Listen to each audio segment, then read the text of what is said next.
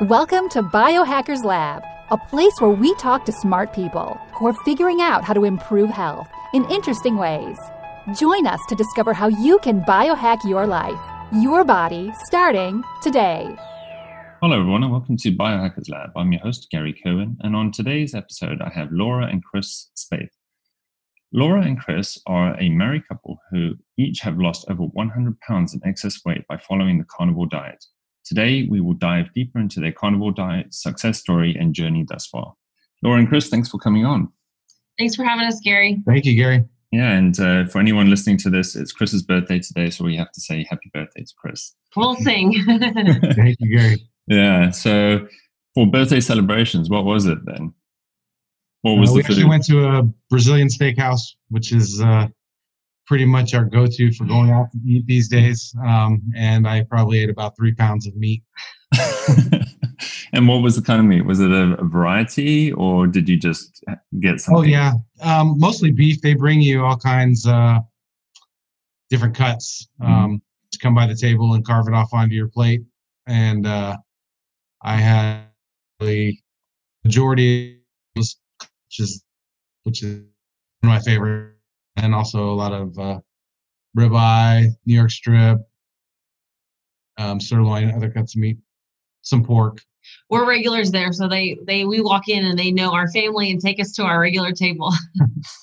Fantastic, cool. Well, um, yeah, what I want, I mean, if anyone's already followed you, or if they haven't followed you, um, in the intro there, I mentioned how you both lost a tremendous amount of weight. Um, and we're now in January of 2020, and you can see you've maintained it, which, again, having listened to some of your story, that's an amazing task in itself to have maintained that weight loss so for so long, too. Um, I'd like to also just introduce people then just briefly because you've got some great videos on your YouTube channel that I'm going to be linking to too for people. But um, you you come from a background even of trying veganism, ketogenic diet, low carb diets. Um, how have you? What maybe what are some of the key things that you found very different comparing those diets to where you are now and why you're sticking on the carnivore diet? I think, I mean, um, Chris jokes that his favorite food was always steak, so that and he hated vegetables. I've never liked vegetables. I never tried vegan. I never would. But uh, I definitely tried a lot of uh, strategies. And the biggest thing with carnivore has been just not being hungry. Mhm. And, uh, you know, when you try to restrict so much, the hunger is difficult to overcome.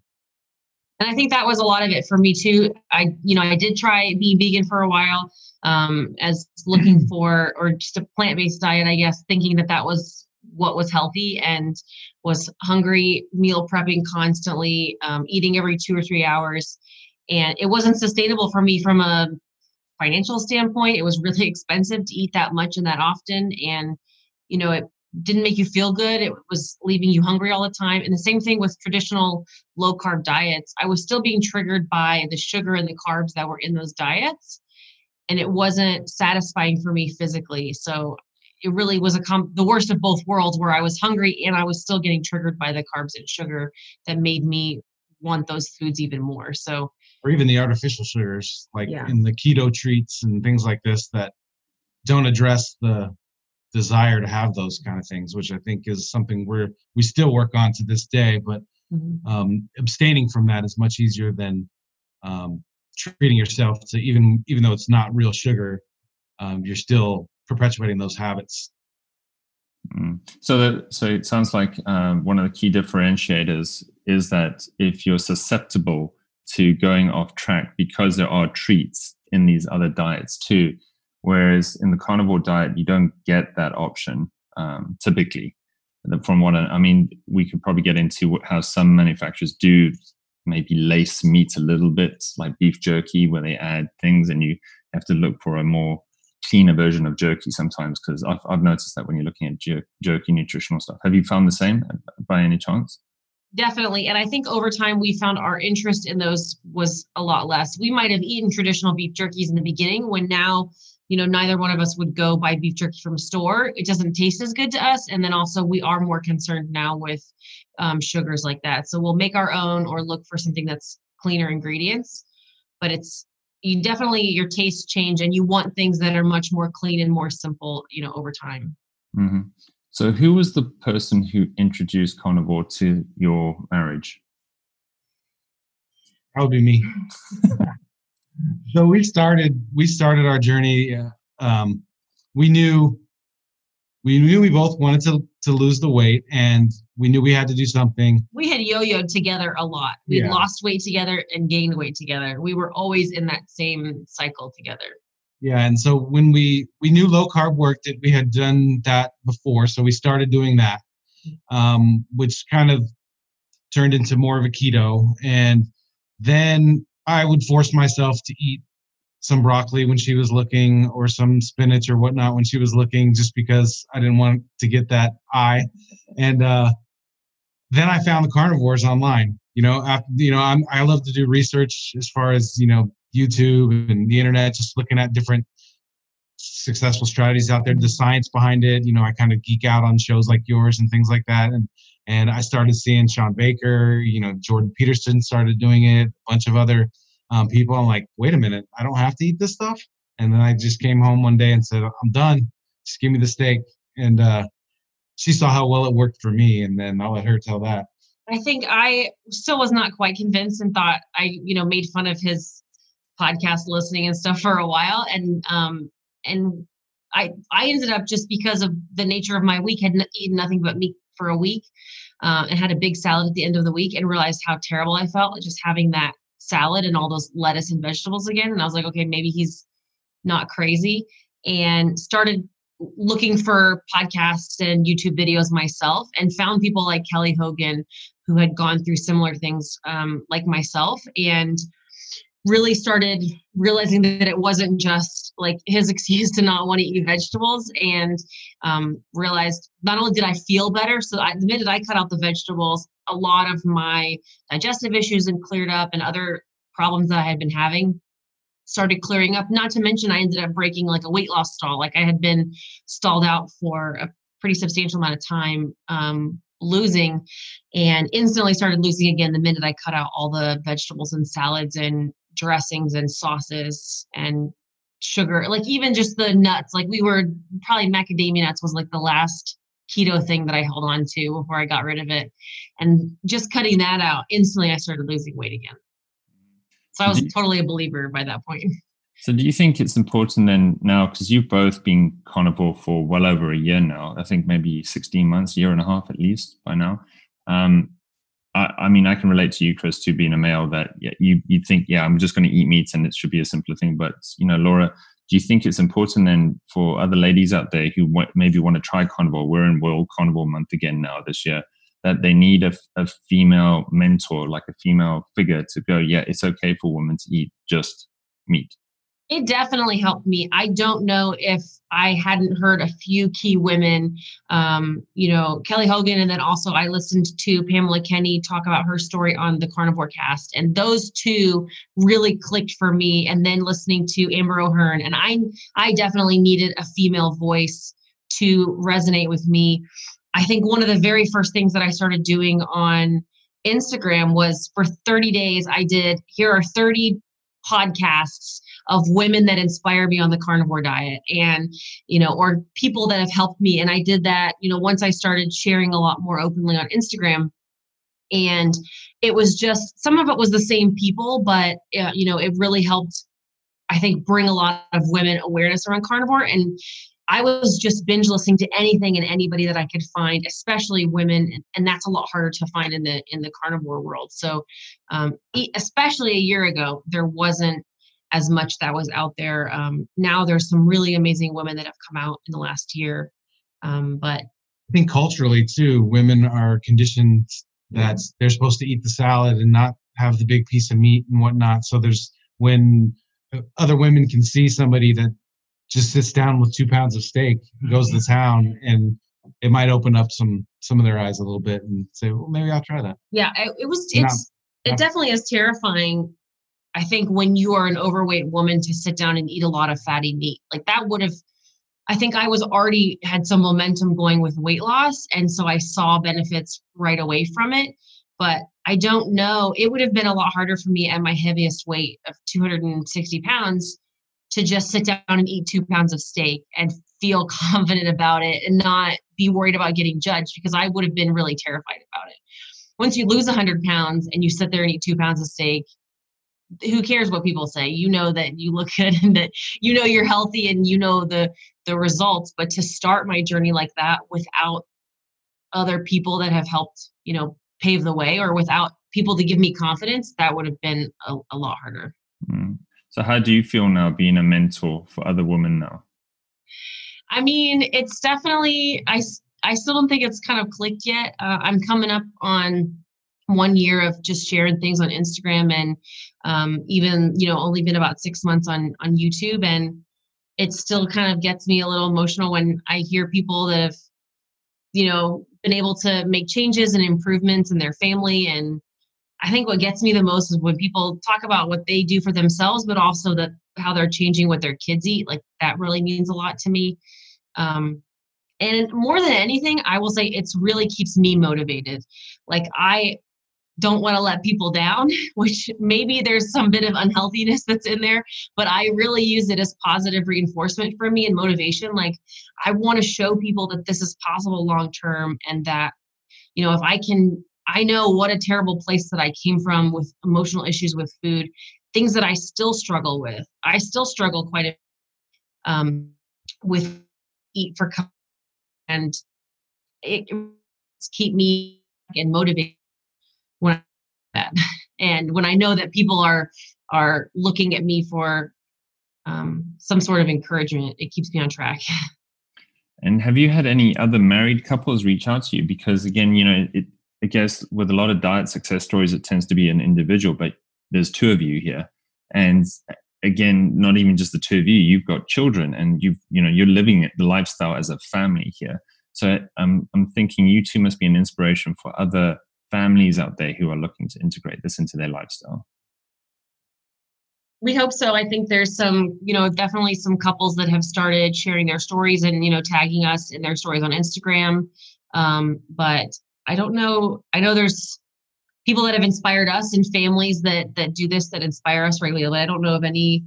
Um, not tons of. What about you? Tons of families. We've had some messages. Yeah. Couples and stuff. Mm-hmm. Say that they've been trying it because of us.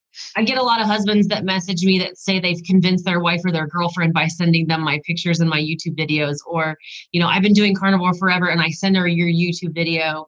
Um, we also share my mom's story. My mom has kind of joined us in this carnivore life. And so I get a lot of people messaging me saying, um, thank you so much for sharing your mom's story. I sent this to my mom or my mother in law, or I'm her age and I didn't think it was possible for me in my you know 60s to be losing weight on carnivore or that it would be helpful and so i know that's been amazing for her and for her health but also i think that is a completely untouched market where there's a lot of women um, who are postmenopausal who are looking for answers for their health and would never think of an all meat diet and i know i'm really proud of my mom for being open enough to share her story uh, in this way too because this is definitely a lot more out of her comfort zone than it would be for me But yeah, I mean, I can only imagine women who've probably go through maybe 40, 50 years of different diets over the, that time frame and live through the 80s with a low fat phase and all these other different phases. And and here comes their daughter and suddenly says, Mom, eat meat. yeah. exactly. Don't listen to your doctor, eat meat. Yeah. Yeah.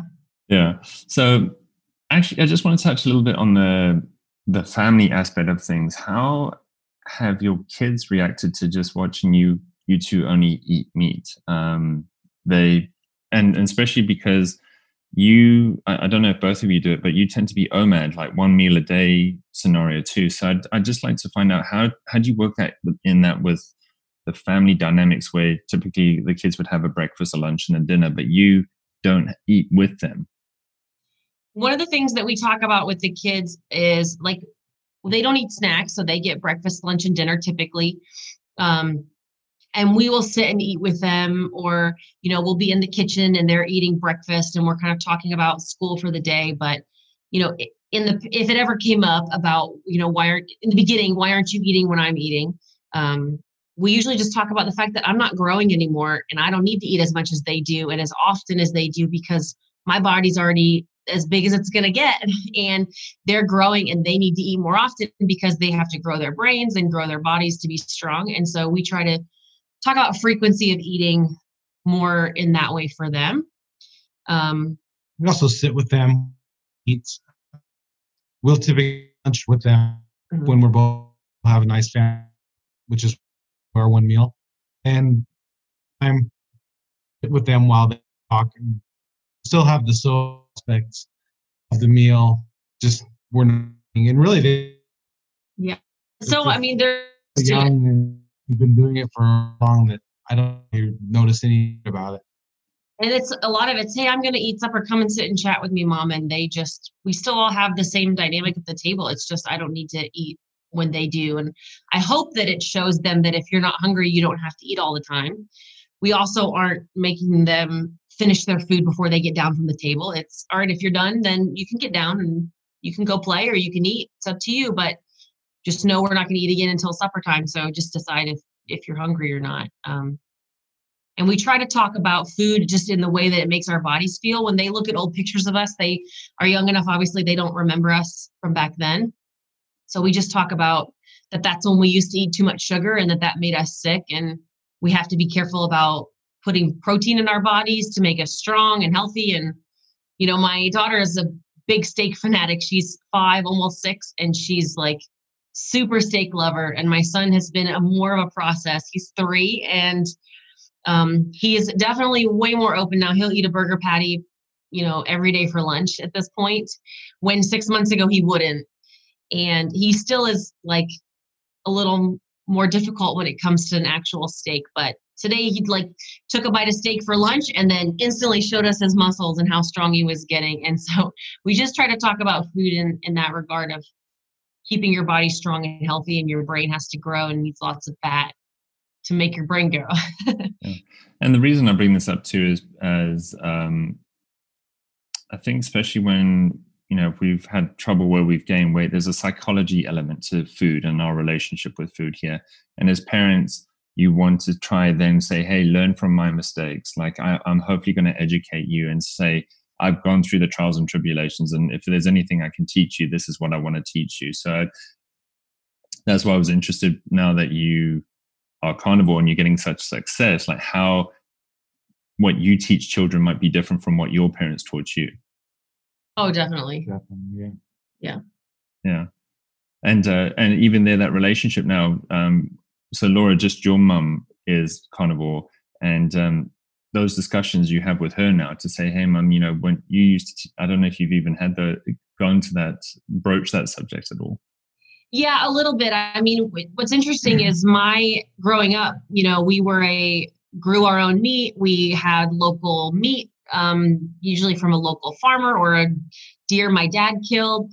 Um, you know, I grew up in the in a rural environment. We grew a lot of vegetables. My mom made homemade bread every day, and it wasn't until you know i got to late high school and college when my diet shifted to like an entirely processed food box food, gas station food, fast food type of diet. You know, it really wasn't until after I went away from home and you know my mom and i both talk about the fact that we went through some you know hardships and family trauma when i was right around puberty and that's what i think triggered for both of us emotional eating and kind of just this convenience eating and mindless eating when you're feeling stressed and sad. And so that's when really right around the same time, my mom and I, I just had hit puberty and she um, and I both started gaining weight together. And even though I moved out and went on my, you know, went to college and, you know, well into adulthood, we both kind of went on that same trajectory of continuing to gain weight over time. And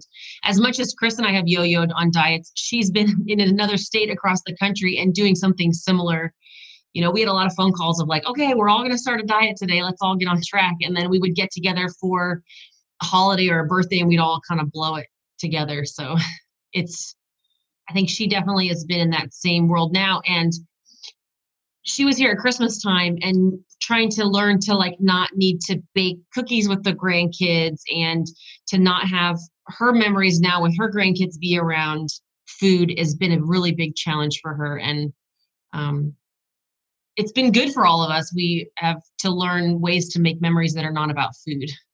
Yeah and i and you brought, bring up such a good point there especially around holidays like a christmas holiday where um, maybe society would say no you have to eat the pecan pie you have to eat all these other things because that's what makes christmas but now does it have to make christmas and are the kids missing out because they don't get inundated with this I made it through a family reunion last summer without eating my grandmother's, you know, homemade blank. I don't want to, you know, like her specialty food items. And that was, you know, the first time in my life that I've been able to do that. And you know what? I have still had a really amazing time being with my family, even though I didn't eat that special food. You know, it it still was a wonderful visit, even without that. And so, trying to reassure myself of that helps a lot and that my kids can experience those memories without having to eat that food too. Yeah, fantastic. Um, Chris, I actually want to just ask you a couple of questions because looking at uh, the Instagram, I mean, the latest post, or I think it was today, yeah, Laura, you shared with Chris. I mean, your health, you've come from a very dramatic place to where you are now. Can you just let people know a little bit about your background? Um, I've always struggled with my weight since I was young, um, even as far back as high school junior high, I was a little bit chubby, and then um, after high school, by the time I graduated high school, I was somewhere in the 250 pound range, and um, I wound up going into the military. I had to lose 60 pounds to get into the Air Force when I joined when I was 19, and I did that eating chicken breast and white rice and running five miles a day, and uh, it was miserable. And but I got in and then I went into the military at 180 pounds. And um, four years later when I got out I was 215 pounds and steadily went up year after year after year all the way up to up to almost 300 and about I guess it's about five years ago now uh, I was diagnosed as type 2 diabetic and I didn't really take that too serious at the time as much serious as I should have. Of course, I wasn't educated on on that. I knew I had to eat better and lose weight, which is really all they tell you. Mm-hmm. Um, but I didn't take it too seriously. I took my metformin, I took my medicine every day, and went about my life. And um, did started the yo-yo dieting with Laura and stuff at the time, but uh, nothing really took hold. And then I got Christmas Day three years ago now um, I got necrotizing fasciitis in my left arm. Uh, an infection started uh, Christmas Eve night. Christmas morning, I went to the emergency room and wound up spending seven weeks, I believe, in the hospital. Um, countless surgeries to, and luckily, I came out with my life and my arm and another chance. And it still took a good eight months to a year after that before I said, "All right, you know it's it's really time. And that's when for the first time i actually started researching myself. I didn't go to my doctor for help. I, I felt like they were no help. They would just write a prescription you know? And uh i mean he was in the hospital for that for seven weeks on the diabetic diet and you know i have they were letting him eat peanut butter and jelly sandwiches and chicken strips and pizza for every meal and that was his diabetic diet right? I have a picture of him in the hospital with just his entire belly is black and blue from insulin shots because they would let him eat peanut butter and jelly sandwiches for his meal and then just give him insulin after every single meal. And you're you know he almost died in the hospital and yet that's the way that the medical system allows that diet to be to be handled you know? And i had a lot i had a lot of trauma from from all this and so i went through a lot of depression and anxiety and things like that and fears of it happening again. And that's kind of what led me into what causes that situation, which is like a really damaged metabolic system. Um, uh, most people that get necrotizing fasciitis are, are type 2 diabetic. So I knew, I learned that that um, immune dysfunction was a result of what I was eating. And that's what started taking me down the road of wanting to research you know what's the best way to handle this? So i started finding all kinds of resources on on diet and exercise and fasting and things like that to incorporate. And that's when we really jumped in and never turned back since then. Yeah. So and now with your diabetes how have you found it with the carnivore diets?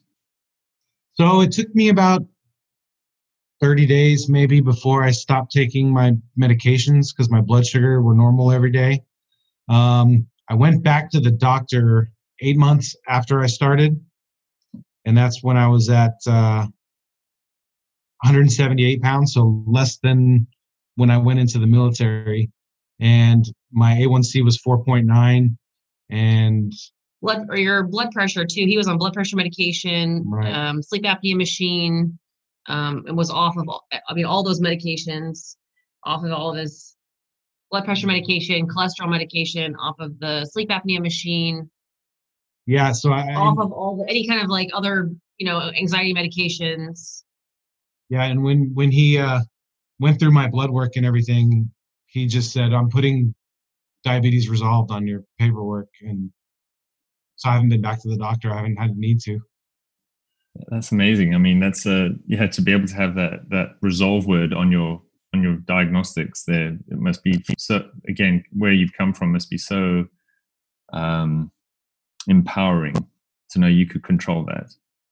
Yeah, really, it really um, is a light going off, and and how so much is really dependent on your diet. Um, and so I saw somebody quote the other day saying, you know, what if what if all disease is diet related? And of course, all disease is diet related, and and it's kind of like, yeah, duh. Like um, every other animal on the planet eats what it eats and doesn't have any disease really, unless some pathogen comes along that's unexpected. But except for humans, humans are the only species that has all this chronic disease, and obviously the difference is what we're feeding ourselves. So. Mm. And I think that's part of it. Like, you know, we definitely, like Chris had, had some light bulbs go off along the way this time. It wasn't just about losing weight and getting skinny and, you know, um, feeling, I mean, it was, it's, you realize so much how, what your diet was doing to us and how much better we feel and what it was causing. And we can't go back to that now. You know, it's, it's, I think that's another reason why we've been able to stick to this for so long is because we educated ourselves so much around what we were doing to ourselves before. Hmm And I mean, even amongst because both of you can give each other feedback every day. You look, you know, you get up at breakfast and you can suddenly go, go through these recollections and say, you know, you haven't talked about that for a while, or you don't mention that anymore, or I can see a difference in you now, and you, you're getting that positive feedback loop, and especially because you're so supportive of each other in this situation too. one one of the small things that that occurred to me after about four or five six months i used to take two different allergy medications every day. Mm-hmm. I used to have spray i sprayed up my nose every day just to be able to breathe. I constantly had allergies all the time. And i mm-hmm. noticed i was not taking any of these medications anymore. And i my nose never had so much as a sniffle. And also like ibuprofen. I used to buy ibuprofen at Costco, and I think that was one of those things where one day I was like, "You don't, you're not out of ibuprofen yet," and he's like, "Oh yeah, I haven't even been taking that in a while." And so it's just something I went to go do the. I'm going to Costco. Do we need ibuprofen? And he's like, "No, we don't. That's awesome." Um, even like this was something else too that was random, but comes up a lot. I think people are always shocked at skin tags, right? Chris used to get like all over his neck and his arms and have like skin tags everywhere, and those have been completely gone and you haven't had any in you know a year and a half so not just the, the weight like you said but just all these little things that resolve themselves and Mhm. um, we don't want i don't want to go back to that you know Yeah, and I, I know um, weight is always usually the the catch, the hook that gets people because they always always want to manage weight. But that's why I'm bringing up this the other stuff, the psychology and these other ailments, because I think it's important. Because now it sounds to me this is your lifestyle. You've realized this is not just for weight control. And we were always able to lose weight before. Now it's it's the keeping it off and then realizing you know why we couldn't keep it off. And and even though we had lost weight before we never had other health issues resolved before. And so we were just the same health negative health image of ourselves just skinnier before. And this is the first time that we've had you know health issues resolved digestive issues resolved and allergies and all these other random things in addition to having weight loss. Mhm. And so, would your tip to other people listening to this too now, because you've you've had the benefit and you've you've you've had all this resolution, do you it's not an overnight thing. There there will be a period of time that you have to go through. Is that maybe is that something that maybe some other people might reach out to you? Like I know Joe Rogan's going through an experience at the moment, and everyone's talking about that, yes. and they're just like, you know, hang on, Joe, you're going to get through it. It's just a part of the process. Um, is that also what you you try advise others who you reach out to you and say, hey, Laura, hey, Chris, I'm really struggling, da da da da da, and you're like, just keep the faith. It's okay.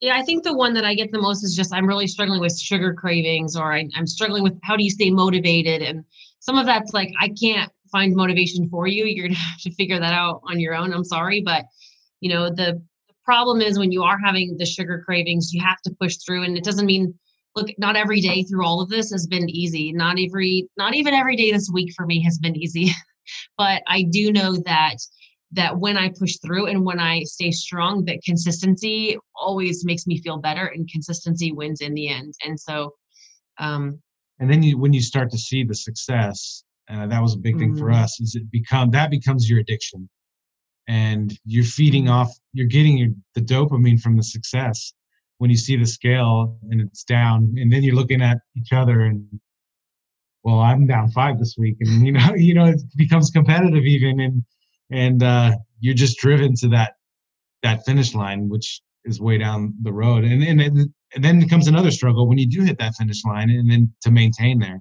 and to not celebrate with the pizza and, and yeah ice cream, but uh, to actually say, okay, now this is our lifestyle. And mm-hmm. Um, people ask me if I'm going to do this forever, and it, it's a no-brainer. I don't even hesitate to say yes. Like from where I came, I don't have a yeah. choice. You know, I can't I can't do that. You know, that's not to say I'm never going to have an ice cream again. I probably will at some point. That's okay. You know, but it's going to be one, and then that'll be it. You know, that's all. You know. Mm-hmm. I just, I mean, as far as like a physical adaptation, when you transition over, it really depends on you know where you're coming from and how much healing your body has to do. You know, I try to not tell people exactly how things are going to be because I don't know their health um, what they're coming from and and what they're going to but you know i do think that until you've given it a true shot of consistency for 30 days you really at least minimum right? Hopefully more than that um, but you're not going to know that it's not working for you if you haven't given it like a decent amount of time. And it sounds like uh, you two are still mainly just beef. You're not experimenting too much with other types of meats um, or even organ meats. You, are quite happy more with the, the beef version of it. We eat other meats sometimes, like if there's not any good sales. Um, I mean, I did a we did a pork roast or a pork butt, you know, yesterday, but that's the first time we've ever done that. Um, just every once in a while, we might have some shrimp. We never do any organs what, whatsoever but um, other meats kind of just come into play more so because of a cost perspective. Same thing with like eggs, but not because of preference. Our preference is definitely beef all the time. Um, I don't think we've had chicken in a really long time. I eat a little more chicken from time to time. I'll I'll play with the the fat and protein, and sometimes I'll throw in some chicken here and there. Um, she doesn't care for it too much like maybe pork sometimes. Um, and then more than anything, like shrimp or just, but that's more just because I want to feel fancy, right? It's a holiday. Let's feel fancy and have some shrimp with our steak instead.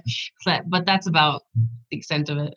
And how have you found it as a family then from a budget perspective, like your grocery bills over the last year and a half? Do you, is it, um, has it been dramatic in any way? You know, some people would go, "Oh my gosh, you know, if, I, if my family had to start just eating meat, we just can't afford that. That's just you know that's a it's a luxury only certain people have in life. I mean, I think eating less often is definitely a money saver when you're not eating. You know, I was eating a lot of times a day.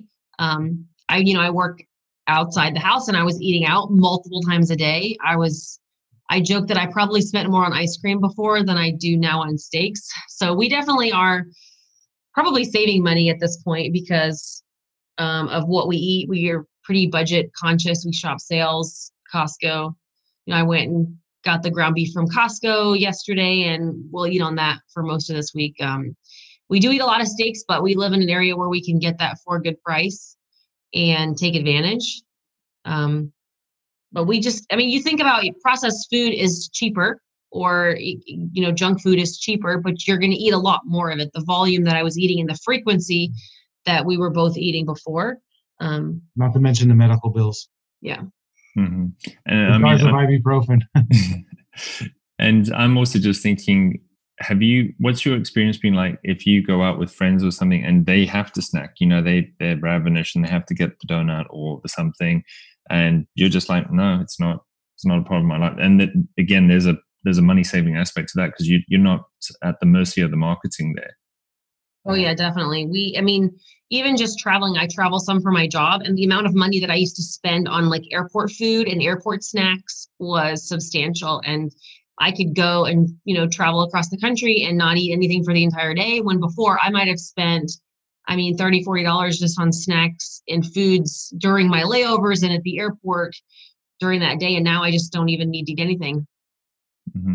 There's something liberating about not needing to be worried about like where am I going to find food every minute and I have a 5 hour flight what am I going to eat well I don't need to eat anything for the next 5 hours like I'll be totally fine yeah and that brings up a good one. So, how do you incorporate this way of lifestyle with travel? Easy enough. If you, if so, it's easy within your comfort zones of your town. But now, once you've left there, like how do you get any apprehension, like of I'm not going to be able to source meat properly when I travel to X town or X place? I think for me, it's definitely not I mean, I'm pretty open about meat that I eat, and eating meat from a normal steakhouse is fine because it's pretty easy to find a steak or a burger with no bun on it anywhere I go. Um, that makes it really simple.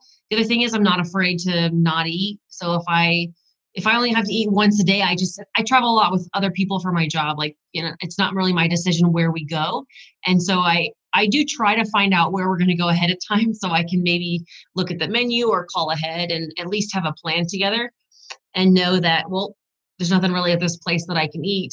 Uh, I'll just make sure I eat lunch today so that when we go to this corporate dinner later tonight, I don't need to have anything at all. And so at some point over the course of 24 hours, I could find some meat somewhere. Even if it's fast food burger patties, I'm not um, worried about that. And like I, said, I'm definitely not afraid to just sit at a group dinner and not eat. Mm-hmm. So, do, when you go to restaurants, do you have to pretend you're just gluten free and that's why you don't want the bread? Right. I mean, it's not that I usually say, What's your biggest steak? Uh, can I have just that on the plate with nothing else? Thanks. um, so, who's the cook in the family? It used to be me. Yeah. But I uh, taught her well and now she's uh it, i mean about a year ago uh chris went out of town for the weekend to see some buddies and really for that at that point he had been grilling everything i ever if i needed a steak grilled he had to do it and if he wasn't going to be around or he was going to be gone for the afternoon he would have to cook for me before after and i thought well he's going to be gone for four days i'm either going to starve or i'm going to learn how to grill and so i learned how to grill over those four days and now i'm I'm really good at it. Yeah. and now, I, now she has YouTube videos showing how to make steak. Right. Yeah. I, that's one of my favorite things now is I love teaching women how to, because I was so intimidated by the grill and it's so easy and it's so simple and it's way, I'm way better at it now. And so I love teaching women how to grill and hopefully making them not be intimidated by cooking expensive steaks or cheap steaks um, and a, and a big grill. So even there, um, the you can have a cheaper cut of meat, but you can make it taste good just by the way that you cook it. Um, if you had to give one or two easy tips for someone listening to this before they start watching more of your YouTube uh, videos about how to cook, um, if they had a, a, cheaper cut of meat, how would they make it taste better? What's what's a key factor you would try guide them on? Good question. I mean, I think usually lower and slower is best for a cheap cut of meat. Um, so something like a chuck or a, a round or something you would uh, mm-hmm. maybe sous vide or uh, um, reverse sear of some kind where you, you know you cook it in the oven at a really low temperature for a long time and then uh, finish it on high heat. That would be my recommendation. I think for cooking a steak, the best things that he taught me, and that I think I hear the most when I teach other people about is um, you know, you, everybody you can grill the meat. It's you take the meat out of the fridge, and if you just grill it and then eat it right away, you're missing out on two key elements. And and there's the first tip is to let the meat sit out of the fridge for about an hour before you cook it um, really as long as possible because it's going to take that chill from the fridge off and it's going to cook more evenly because it's not as cold going from like the fridge cold straight to the grill. Uh, and that really helps it to cook more evenly. And then the second thing is to just to let it rest when you take it off the grill and let it kind of reabsorb those juices. If you cut into that steak right away, it's going to release all those juices all over, and you're going to end up with a drier piece of meat, and yet there's mm-hmm. a pool of liquid all over your plate. So you think this is the juiciest steak, but I can't chew it, and it's like really you're chewing and chewing because your plate's full of all the good juice the steak should have reabsorbed. So um, I do have to give Chris credit. He taught me those two things. But when I teach other people how to cook steaks, those are usually the two things that they're like, light bulb that's what i've been doing wrong this whole time and also no, when you're eating it or slicing it always cut against the yeah. grain of the muscle that will make it more tender and juicy especially for like cheaper cuts of, yeah. of meat yeah because i'm just thinking again especially when someone starts again world carnivore month to have a successful 30 days i think you've a lot of people don't know how to cook meat properly and right. so they it, it's it's hindering their um, enjoyment of that month too. When they're like, "Oh man, this is just as you said, this is dry, chewy. Like, why why would I keep doing this?" Yeah, yeah, definitely. Knowing how to cook a good steak, I think that's where we kind of finally convinced my mom to do it. She thought she'd like steak well done, and we have really taught her to appreciate a decent medium steak cooked, you know, properly. And she realizes that she likes steak a lot more than she thought she did. Mm-hmm. So we talked about your lifestyles but again, I've, I've alluded to a little bit earlier how you've, I do feel you've, both of you have transitioned into mentors now for the community too. So, what are some of the common things that you keep hearing from people, and especially now this month, that you maybe just want to help them again to say, hey, don't worry, this. Or I, I think I saw today, Laura, you keep getting asked about what blood type are you? And is it that? Yeah, I, I have no idea. Um, I do get asked that a lot. People are wanting to know. Uh, everybody assumes that all carnivores are. I think it's the O blood type, right? Or what is it? One of the blood types is supposed. There's a book right about the blood type diet, and um, Dr. Berry always says that what type of human that doesn't need a what blood type are you that means you don't need a hu- proper human diet. Um, and so I know I think that there's no blood type that means you shouldn't be carnivore or that you're not a human with the same digestive system you know your your blood type doesn't change your intestines and your your entire digestive system um i think as far as people starting out uh like what we were talking about earlier is like you got there there's there's a willpower thing there that you have to yeah. overcome you've got to push through that that first couple weeks can be pretty difficult psychologically and physically there will be there will be um, symptoms to that. Some people have it worse than others with that, but um, eat a lot, eat whenever you want during that time period. You know, if you're tempted to grab a cupcake, grab some more bacon, grab some cheese, do some whatever you mm-hmm. have to do to push through, and then all of a sudden the sky lights up, and you're like, okay, and then that's when you start to see the real the real benefits. I think people try to optimize and be perfect from the very beginning. Like, what's my perfect fat to protein ratio? What's my perfect electrolyte balance? My perfect organ ratio or not? And yeah, I um think that overwhelms people a lot. And I think you have to be as simple as you need to be, or as few restrictions as you need to be. Um, eat meat that you enjoy as often as you like in the very beginning, and and over time for most people very quickly for us very quickly you will find a natural rhythm with your meals and within a month or two at most we were down to one meal a day just from an because that's what we felt natural doing um, but i think if from day one i said i'm going to do one meal a day that would have been really overwhelming to me and caused me to, to have some problems you know somebody messaged me yesterday and said, Can I have some pork rinds as a snack? Is, is pork rinds a good idea? And I said, Hey, you know what? Long term, it's probably, you know, best case is to call. However, rinds are a really option right now. Um, is the chia chips. Uh, if you're and you're watching, yes, I don't want to give into that and you want to not snack. Is pork rinds a great choice? Absolutely. You have to do what you need to do in the beginning to just, you know, get yourself through, get yourself off of all the sugar, out of that transition phase. And then over time, based on your results, you can make some changes and try to optimize things. You know, worry about your fat to protein ratio three months down the road when you have three months of results to look at. Is there a problem? Are you stalled? Are you losing too much weight? Are you not losing enough weight? Then make an adjustment. But don't worry about what it is until you've done it for a long time, just based on what you enjoy, right? I had no idea what a fat to protein ratio was. I just knew I liked ribeyes. I was losing weight eating ribeyes and it worked. When I started worrying about my fat to protein ratio, it definitely threw my head for uh, all out of whack and threw my body out of whack too. When I just was trying to force something. Mm-hmm. And I think that's the key thing I've noticed too is the apprehension that it's too simple. Like yeah. it can't be this simple, and especially coming from either a ketogenic or a low carb community where yes. you may have exactly the macros and you're trying to figure out these percentages and read all these labels and figure out all these net carbs. Um, but now suddenly the, the carnivore is just too simple. Like it can't be that simple.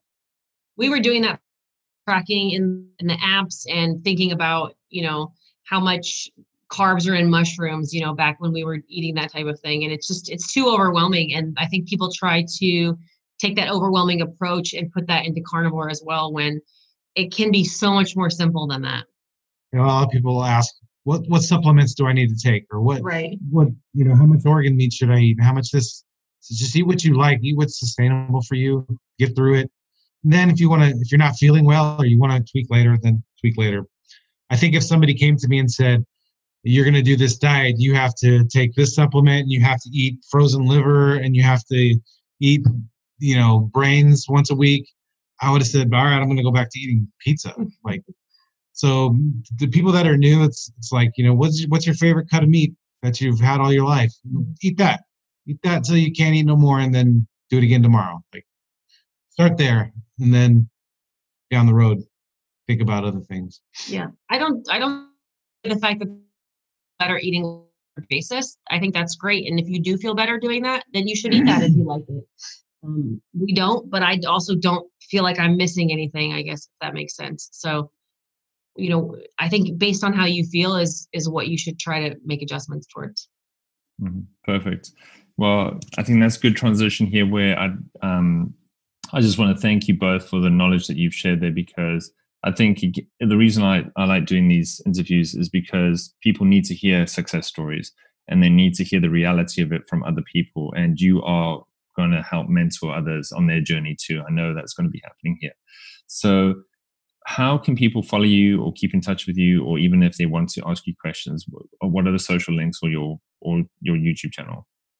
Uh, that's the best one is on on youtube. We try to have a, a full picture of our story there uh, and go into like detailed timelines on weight loss and things. So that's laura spath on youtube and then we're both on instagram. Um, you know chris is the brains behind all this but i definitely am more active with social media and so i'm laura e. Spath on uh, Instagram. And I'm Chris J. Spath. Yeah. But that, we're so original. We had these uh, accounts. These on my page. Yeah, we had these accounts uh, long before we had ever done this diet and and planned to just be like, you know, I was just posting pictures of our kids at Christmas, and that was the extent of it before um, it turned into all this. So it is what it is. It works well, I look forward to when I see you two on the cover of a cookbook, and you know you and you're on TV and all the other things, and yeah, then the branding can come on later on. But right, exactly. I, yeah, but yeah, Laura and Chris, um, thank you again so much for your time today, and just thank you for sharing, being so honest, and uh, yeah, just allowing people to listen to your journey. Thank you so much, Gary. We thank appreciate you, you. Thank you. Thank you.